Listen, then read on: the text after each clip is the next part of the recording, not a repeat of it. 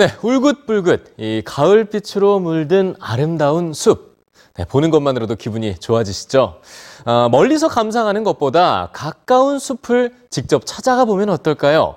숲을 가까이 하는 습관이 어린이들의 주의 집중력을 높여주고 또 성인들의 스트레스를 대폭 낮춰준다는 연구들 오늘 뉴스지에서 전해드립니다.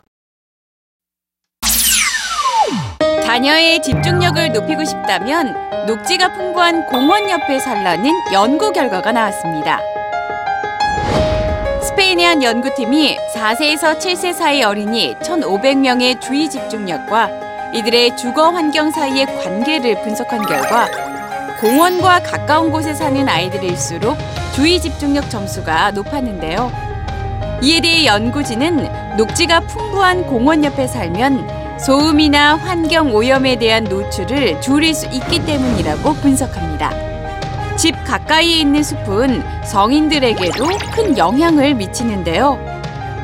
최근 독일의 막스 플랑크 연구소가 도심에 사는 61세에서 82세 성인의 기억력과 사고력, 그리고 스트레스 정도를 분석한 결과 숲 근처에 살고 있는 사람들은 스트레스 수치가 훨씬 낮았습니다. 정말 숲이 스트레스를 줄여준 걸까요? 아니면 스트레스가 적은 사람들이 숲 근처를 주거지로 선택하는 걸까요? 스웨덴에서 의미 있는 실험이 진행됐습니다. 숲 한가운데 마련한 1.5평 작은 집에서 72시간 동안 살아보는 72시간 오두막 체험입니다. 유리로 된 벽은 자연과 하나 된 경험을 선사하지만 72시간을 지내야 하는 이 오두막엔 화장실도 부엌도 전자제품도 없습니다. 실험을 위해 지어진 이 72시간 오두막에 첫 초대된 이들은 각국 도시에서 가장 스트레스가 높은 직종에 종사하는 사람들이었죠. 모든 것은 집 밖, 자연 속에서 해결해야 하는 불편하고 낯선 72시간.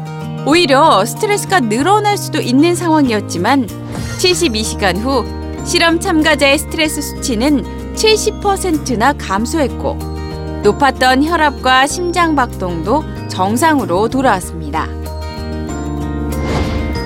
72시간 오두막 프로젝트 후 스웨덴 관광청은 스웨덴을 찾는 모든 관광객에게 이 72시간 오두막을 개방하고 있습니다. 나무가 있는 숲보다 빌딩 숲에 둘러싸여 살아가는 도시인들. 빌딩 숲에서 얻은 스트레스를 진짜 숲에서 치유해 보면 어떨까요?